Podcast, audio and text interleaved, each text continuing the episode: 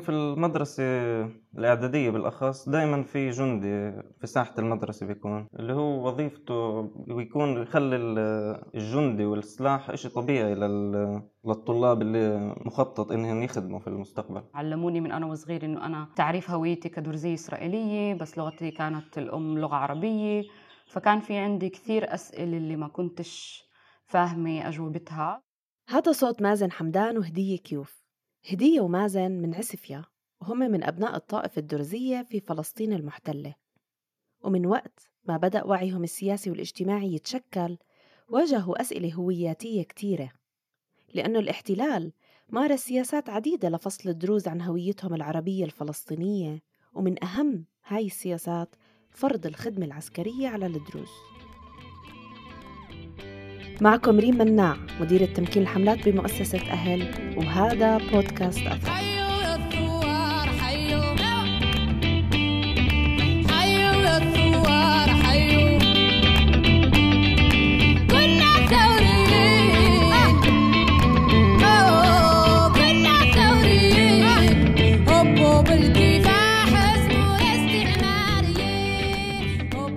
بسنة الستة وخمسين فرضت دولة الاحتلال التجنيد الإجباري على طائفة الدروز القانون بيفرض التجنيد على كل من يحمل المواطنة أو الإقامة الإسرائيلية بمن فيهم الفلسطينيين من المسلمين والمسيحيين.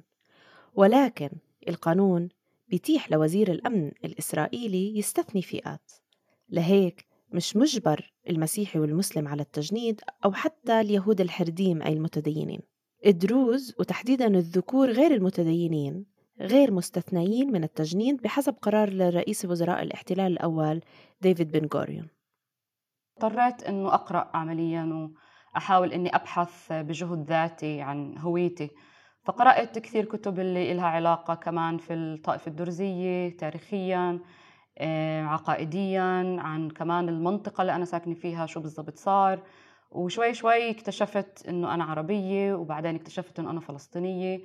وهذا الإشي كمان خلاني أسأل حالي ليش الشباب الدروز الغير متدينين مجبرين إنه يتجندوا في الجيش لما زملائي إني مش مجبورين يروحوا على التجنيد. وكمان لما بلشت أدرس في الجامعة قرأت أبحاث اللي بتحكي عن كيف تم فرض التجنيد والإشي سبب عندي نوع من الغضب الغضب اتجاه كمان المؤسسة الصهيونية وكمان اتجاه المجتمع اللي أنا جاي منه. إنه كيف آه، قبلوا إنه يغسلوا لي دماغي في هالطريقة حذر فزر شغل مخك شوف مين فينا بيخدم مين. حذر فزر شغل مخك شوف مين فينا بيخدم حرص الاحتلال على خلق عزلة حول الشباب الدرزي من خلال كتير طرق. مثلا محاكم دروز منفصلة مجالسهم المحلية منفصلة والأهم إنه الدرزي بيدرس منهاج مختلف تماما عن غيره من الفلسطينيين العرب بدولة الاحتلال. أول مرة حسيت السياسات كانت في المدرسة أفكر لما بقرأ على الكتب مثلا كتب الرياضيات إنه رياضيات للدروز شو يعني للدروز؟ إنه كان يطلع لي كثير علامات سؤال. غير إنه بجبرونا مثلا في أيامات معينة آه، بيجي ضابط عسكري بيكون درزي وبيحكي بس عبري وبجبرنا نضل بعديه الدوام عشان يشرح لنا لوين نفوت على أي وحدة ولوين نتجند وكيف من الأسهل ننقي الوحدات. غير إنه الأصدقاء يعني في شي مرحلة بعديه المدرسة بتجندوا. إنه ناس اللي ربيت معهن كل حياتك أو أقارب أو أصدقاء طفولة بتجندوا بدك تنجبر تتعايش مع الموضوع لأنك عايش في قرية صغيرة وبدك تشوفهم في الشارع و... مربك يعني شعور مربك. لما وصل مازن لسن التجنيد اصطدم بأسئلة هوياتية كتيرة. أسئلة عن علاقته بالمجتمع الفلسطيني وعن قمع واضطهاد شعبه من قبل المؤسسة الأمنية الإسرائيلية من سنة 48 لليوم. وبالتوازي كانت النقاشات عن رفض التجنيد عم تتنامى بين أوساط ناشطين دروز. منهم هدية كيوف واحدة من مؤسسي حراك أرفض شعبك يحميك لدعم رافضي الخدمة. عمليا في مرحلة الثانوية أنا فتحت صفحة على الفيسبوك اللي سميتها آه، شبان الدروز يرفضون التجنيد. وكثير ناس انضمت لهي المجموعة. طبعا كان في ناس اللي هي ضد الفكرة وكان في ناس اللي هي مع الفكرة. وهاي كانت بالنسبة لي أول فرصة. أعتقد كنت صف 11 اللي فيها رجعت تواصلت مع صديقة الطفولة تاعت اللي اسمها ميسان حمدان اللي هي كمان واحدة من مؤسسات الحراك. ومن هناك آه، كمان ميسان شبكتني مع كمان أشخاص اللي مهتمين في القضية. رغم أنه الاحتلال بيكرس انغلاق المجتمع الدرزي على نفسه إلا أنه نشطاء الحراك قدروا يشبكوا مع نشطاء دروز وغير دروز ليأسسوا نواة الحراك. ما قبل الثانوية كان في عندي عدة سنوات اللي فيها بحاول أكتشف هويتي. فكان في عندي كثير أسئلة اللي ما كنتش فاهمة أجوبتها فاضطريت أنه أقرأ عمليا وأحاول أني أبحث بجهد ذاتي عن هويتي. فقرأت كثير كتب اللي إلها علاقة كمان في الطائفة الدرزية تاريخيا.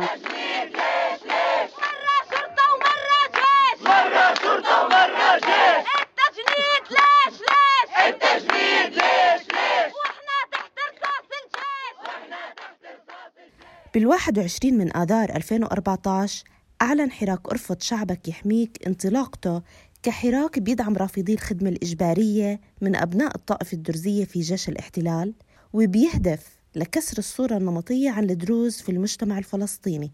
كانت الانطلاقة بمظاهرة قرب سجن في حيفا بيقبع فيه دروز رافضين للخدمة.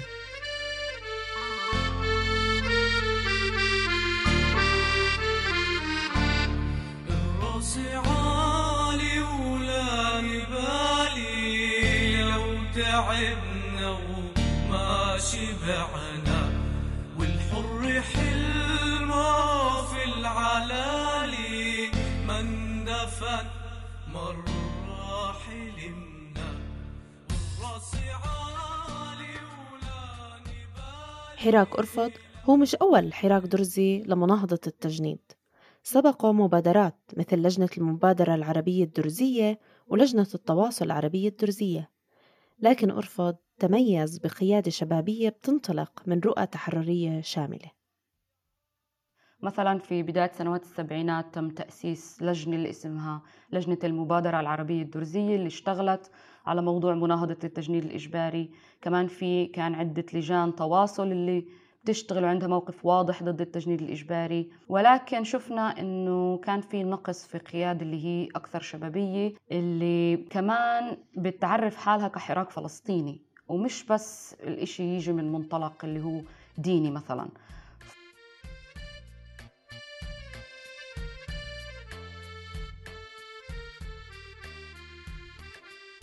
الحراك أرفض بعرف حاله كحراك سياسي نسوي.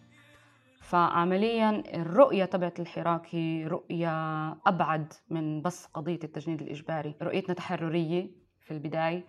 إحنا بنآمن إنه إحنا بنحب نعيش في مجتمع اللي هو مجتمع عادل. هدية كيوف هي منسقة فريق دعم الرافضين في حراك أرفض.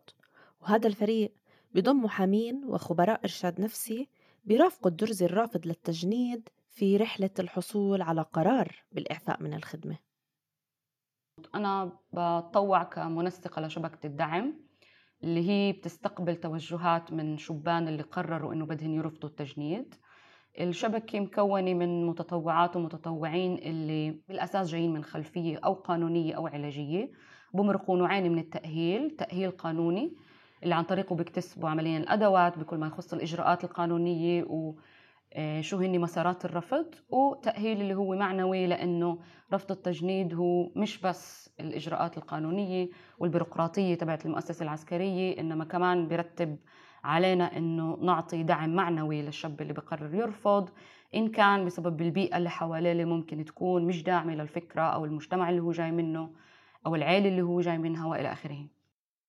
أنا بفكر أهم إنجازات الحراك هو إنه قدرنا نأسس هاي الشبكة لأنه في السابق ما كانش في ولا أي إطار أو عنوان اللي الشاب آه، اللي بده يقرر إنه يرفض التجنيد يقدر يتوجه له.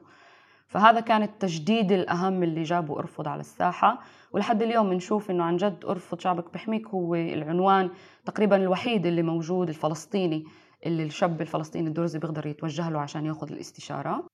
الحراك بيستعين بمسالك قانونية أتاحها القانون الإسرائيلي لرافض التجنيد وهي مسالك مرتبطة بالصحة الجسدية والنفسية للشاب الدرزي بشكل أساسي. اللي بده يرفض يعني بياخذ إعفاء عاجلا أم آجلا. ممكن يكون تعذيب يعني عندي صديق قعد تقريبا سنة ونص ينسجن متقطع شهر شهرين بس في الآخر بياخذ إعفاء لأنه بتوضح إنه بدوش يخدم يعني أو بنسجن أو بيعمل المستحيل عشان ما يخدمش. غير إنه في ناس اللي هن بتسموا فارين من الخدمة يعني بشكل غير قانوني بس إذا بمسكوهن بنسجنوا هناك كمان مسارات مرتبطة بما يسمى الرفض الضميري وهون من المهم الإشارة لنقطة مهمة. القانون بيسمح للدرزي غير المتدين يرفض التجنيد من مبادئ سلمية حسب وصف المادة القانونية ولكن برفض القانون إنه يكون الدافع وراء الرفض هو سياسي. وحتى دروز المتدينين الغير مجبرين على التجنيد بتم فحص التزامهم الديني من خلال مراقبة الشاب على مدار سنوات وأخذ وثيقة مختومة من ممثلي الطائفة الدرزية بتثبت تدينه. وأيا كان المسار القانوني اللي بيلجأ له الرافض رح يدخل صولات وجولات من المحاكم والإجراءات القانونية لحين نفاذ قرار ماذا أعلن اليوم أمامكم في هذا المحفل الكريم أنا عنان شاهين ابن مدينة شفاعمر الثائر حفيد عطوفة القائد سلطان باشا الأطرش تلميذ المعلم الشهيد كمال جنبلاط. أعلن وبكل الثقة رفض العلن القاطع للمثول لأمر التجنيد الإجباري وأنادي على إخوتي وأبناء طائفتي شعبي قائلا أرفض شعبك بيحميك. آه، في أرفض آه، ولا مرة حدا ما أخذش إعفاء لما كان لما توجه يعني. حراك أرفض شعبك بحميك هو حراك جدا جدا قوي في الساحة الفلسطينية. قدر يوصل لكثير فئات ولكثير جماهير مختلفة ومتعددة. وأصلا اسم الحراك حراك أرفض شعبك بحميك تحول لهتاف اللي صار يتم استخدامه كمان في قضايا اللي هي أخرى. يعني شفنا هذيك السنة في شهر خمسة إنه تم استخدام كمان الشعار في في رام الله وصار الشعار هو بحد ذاته. يعني بنشوف كثير منشورات كمان على الفيسبوك مع هاشتاج أرفض شعبك بحميك على كل قضية اللي هي مناهضة للظلم وللقمع بأي شكل كان. مساء الخير من الشيخ جراح معكم حمودي من أرفض شعبك بيحميك أنا رفضت أتجند للجيش عشان ما وقفش الوقفة هاي وأحمي المستوطن ضد أبناء شعبي وناسي.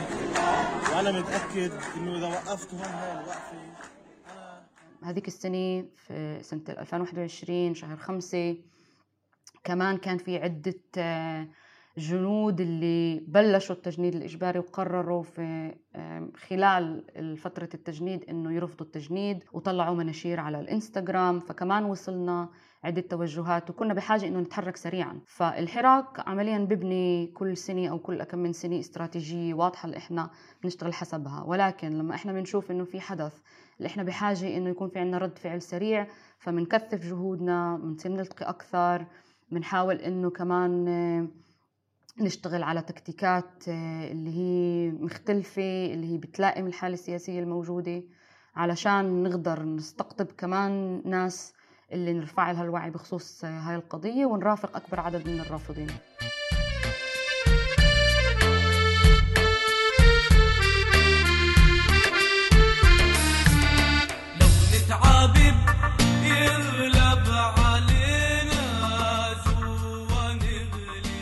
رغم كل نجاحات الحراك من سنة 2014 لليوم إلا أنه ما زال أمامه العديد من التحديات والتضييقات اللي من الطبيعي يواجهها تحت الاحتلال. ولكن ناشطي الحراك بيحاولوا بكل الطرق يلتفوا على هاي القيود ويلاقوا مساحات عمل آمنة وحرة. إحنا ممنوعين منعا باتا إنه نفوت على المدارس. ال- الدرزية اللي بتعلم حسب المنهاج الدرزي. قضية التجنيد هي كانت قضية اللي تعتبر تابو اللي ممنوع الواحد يحكي عنها. إحنا حاولنا نوصل للشبان اللي هي في فئة التجنيد عم نحكي عن شبان ما بين جيل 15 لجيل 18 اللي هذا الجيل اللي عمليا هن بيحصلوا لأول مرة على أمر التجنيد. وهاي فئة اللي هي جدا جدا مهمة بالنسبة لنا كان كثير علينا صعب هاي واحدة من أكبر التحديات اللي الحراك لحد اليوم بواجهها فكان عندنا محاولات إنه نتعاون مع أطر اللي هي غير منهجية اللي كمان واجهنا صعوبة جدا كبيرة إنه نقدر نوصل آه، لأطر اللي تقبل إنه تقعدنا مع هاي الفئة. فكان في عندنا محاولتين ناجحات في هذا المضمار إنه قدرنا نوصل لشابات وشبان من هاي الفئة العمرية. مش تحت كمان اسم أرفض. يعني شوف شوفوا لحد وين ال- الخوف من فكرة إنه الواحد يتحدث عن موضوع التجنيد أو يتساءل أو يستفهم بموضوع التجنيد.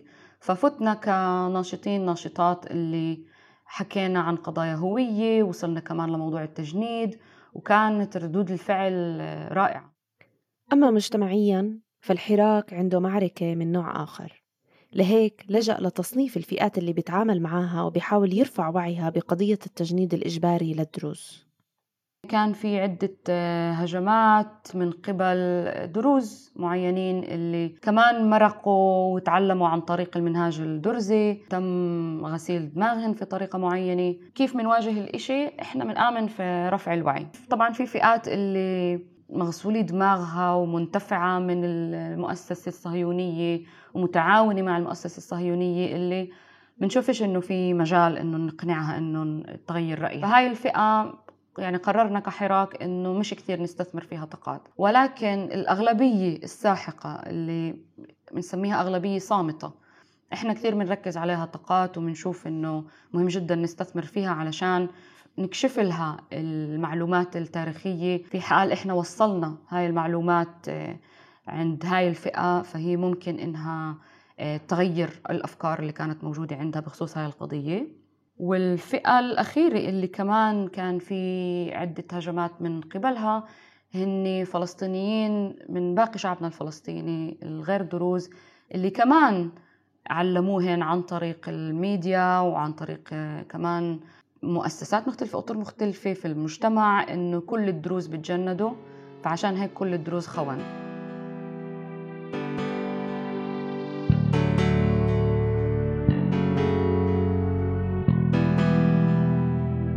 ولكن المؤسسة العسكرية بتحط هذول الشبان في مناطق احتكاك.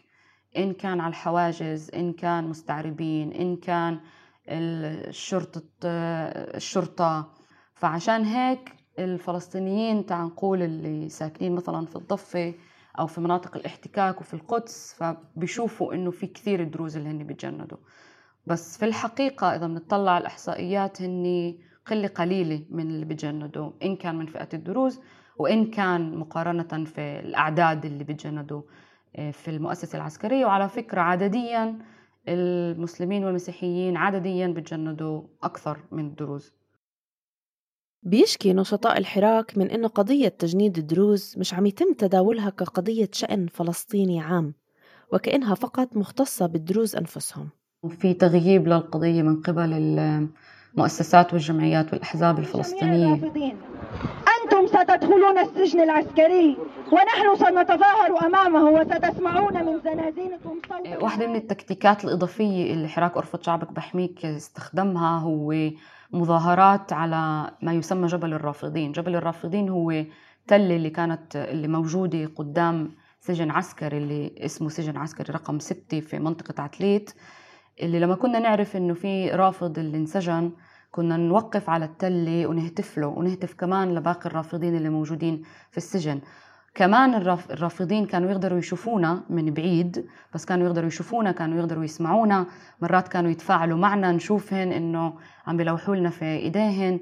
ومن بعد تعال نقول أسبوع أو أسبوعين كنا نشوف إنه في توجهات اللي توصلنا من شبان اللي كانت في السجن. من بعد ما تسرحت من مثلا الجولة الأولى في السجن كانوا يتوجهوا لنا عشان يحصلوا على استشارة ومساعدة من الحراك. هي طبعا ما اسمهاش طلة الرافضين هاي تسمية آه، أرفض. هذا صوت حنان وكيم وهي عضو في الفريق المؤسس للحراك. حنان مش درزية لكنها كبرت بمجتمع عنده انطباعات وأحكام مسبقة عن الدروز وبأرفض سمعت وشافت قصص جديدة ما كانت تعرفها عن الدروز اسم الحراك هو أرفض شعبك بحميك كان مهم إنه نفرجي الشعب وين الشعب اللي بيحمي. آه، إحنا بننادي عليهم في أساميهم بنحاول إنه يعني نثبت عزيمتهم زي ما بقولوا ونطمنهم لأنه مرات باخد أشهر طويلة يعني يكونوا موجودين بالسجن آه، وهن بالأساس بيكونوا شباب صغار في العمر. فبحاجة لدعم بحاجة يعرفوا إنه في ناس حواليهم. هاي وهي أوامر التجنيد قلوها بشرب ميتها.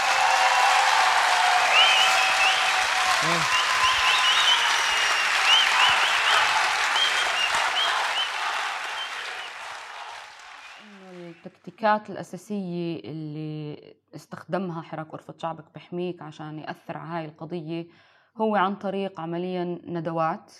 كنا نعمل كثير ندوات نلتقي فيها مع فئات مختلفة من المجتمع الفلسطيني علشان نرفع الوعي اللي هو هذا الهدف الأول تبع حراك غرفة شعبك بحميك إنه نرفع الوعي بكل ما يخص قضية التجنيد وقضية إنه الدروز هن جزء لا يتجزأ من الشعب الفلسطيني. فكمان كنا نشتغل مع آه، فئة الدروز وكمان كنا نشتغل مع باقي فئات الشعب الفلسطيني بخصوص هذه القضية. كنا نحكي عن السرد التاريخي كيف تم فرض التجنيد الإجباري نحاول نفند آه، إشاعات معينة أو آه، سرديات معينة بخصوص هذا الموضوع. هاي الندوات فتحت الباب لمازن وهدية وغيرهم من الدروز ليتواصلوا مع نشطاء فلسطينيين وعرب ويوسعوا نشاطهم بعد سنوات من العزلة. كان عندنا عدة مؤتمرات في الخارج كان في عندنا في بيروت في لبنان كان في عندنا في تونس كان في عندنا مجاورة في الأردن وإحنا الحاملين الجنسية الإسرائيلية ممنوعين وممنوعات إنه نزور أغلبية البلاد العربية. فكانت عن جد هيك فرصة نعزز التواصل ما بين الشعب الفلسطيني وما بين الفلسطينيين الدروز وباقي الفلسطينيين وباقي العرب في خارج البلاد إنه كمان هن يعرفوا عن القضية كمان هن يحكوا عن القضية في بلادهن. هذا الإشي كتير كتير بيساعد إنه كمان ينشروا منشوراتنا يدعونا على ندوات رقمية مثلا إذا فيش إمكانية إنه كمان نتواجد جسديا في هاي المناطق. شاركت أفكر في 2017 في ندوات اللي هي كانت في الأردن في مخيمات لاجئين. وكانت أول مرة إلي بشوف لاجئين فلسطينيين اللي هن أبناء شعبي وتهجروا. وكان إشي صادم يعني الصراحة. بس إشي كثير بيعطيني سبب إني أكمل في شو عم بعمل لأنه بشوف الظلم. من ناحية ثانية بشوف التشجيع تبع أبناء شعبي. هاي المشاركات ساهمت بشكل كبير بتغيير الصورة النمطية عن الدروز. الصورة المتمثلة بأنه جميع الدروز بيتجندوا في الجيش. كمان تكتيك اللي الحراك استخدمه هو القصص الشخصية. القصص الشخصية تبعت الرافضين نشرناهن على صفحاتنا في شبكات التواصل الاجتماعي وشفنا إنه في تأثير كبير لما آه، فئات مختلفة من شعبنا الفلسطيني تسمع عن شاب آه، فلسطيني درزي اللي رفض التجنيد. شو اللي خلاه يرفض التجنيد؟ شو الأسباب؟ كيف آه، قدر يواجه المؤسسة العسكرية؟ كيف قدر يحصل على الإعفاء؟ بس في شاب يعني رأفت كمان اللي هو كان في أرفض. باختلاف عن الشباب ممكن معنا بالحراك اللي جايين من خلفية أو من بيت اللي هو مسيس بينتموا ممكن لأحزاب سياسية فلسطينية. لكن وضع رأفت كان مختلف جاي من عائلة على العكس يعني منخرطة بالجيش وبال مشروع الأسرلي كان خلص يعني في النسبة له بصف 11 في الثانوية إنه هو هذا مساره الطبيعي في الحياة إنه بخلص مدرسة وبروح بيعمل فحوصات وبيروح على الجيش. لحد ما بالانتفاضة الثانية شاف فيديو لامرأة اللي كان عم تهاجم من قبل كلب وشاف حواليها مجندين جنود إسرائيليين يعني بس بتفرجوا عليها. يعني زي كأنه تساءل إنه لو هو كان هذا الجندي هل هو بتصرف بنفس الطريقة أو لا؟ واللي صدمه بزيادة كمان إنه فرجى الفيديو للناس اللي حواليه وشاف إنه يعني ما حدا حس إيش هو حس. آه وكانت هاي المحل اللي ضواله يعني هاي اللمبة الحمراء إنه تعال نوقف تعال نفكر أنا مين أنا شو بفكر شو بحس وبلش يقرأ. بالآخر توصل آه لقناعة إنه إنه هو فلسطيني. إنه هو بنفعش يكون في هذا الجانب. قصة رأفت أثرت علي وأثرت على كثير من من المتابعين تاعون. أرفض من الناشطين آه، وكمان على كثير شباب اللي إجوا آه، وراه عم نحاول مؤخرا إنه نستثمر أكثر في ال social media في شبكات التواصل. التيك توك آه، كثير عم بيستعملوه الشبان والشباب في هاي الفئة العمرية. فالحراك فتح تيك توك عم بيشتغل أكثر على الانستغرام عم نعمل حملات آم، بصرية. حاليا عم نجرب نجيب أشخاص جدد على الحراك اللي هن بيحملوا نفس المبادئ ونفس الأفكار. عم نجرب نعمل ندوات آه، في مقال جديد آه، كتبه دكتور رباح حلبي اللي عم نجرب نعمل ندوة على الموضوع اللي هو آه، مقال عن سياسات ال- الدولة كيف جربت تعمل غسيل دماء وكيف آه، تعمل تفرض سيطرتها على ال- على الدروز وعلى المجتمع الفلسطيني بشكل عام. اليوم الحراك مضى على تأسيسه أكثر من 8 سنوات. تابع ملفات لمئات الدروز من رافضي التجنيد وقدم عشرات الجلسات واللقاءات وشارك بمؤتمرات عديدة في فلسطين وفي خارجها. وقدر يثبت حاله كحراك فلسطيني. الثوار حيوا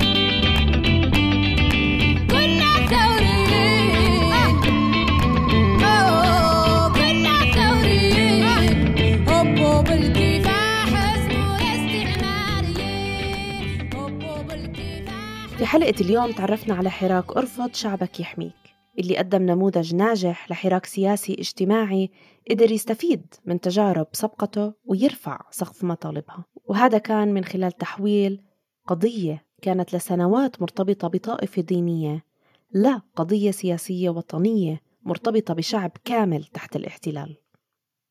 شفنا كيف الحراك استخدم تكتيكات عدة لتحقيق أهدافه مثل الندوات واللقاءات المفتوحة والاستمارات والعرائض. الحشد والتظاهر نشر القصص الشخصية على ال social media والاستفادة من القانون وثغراته.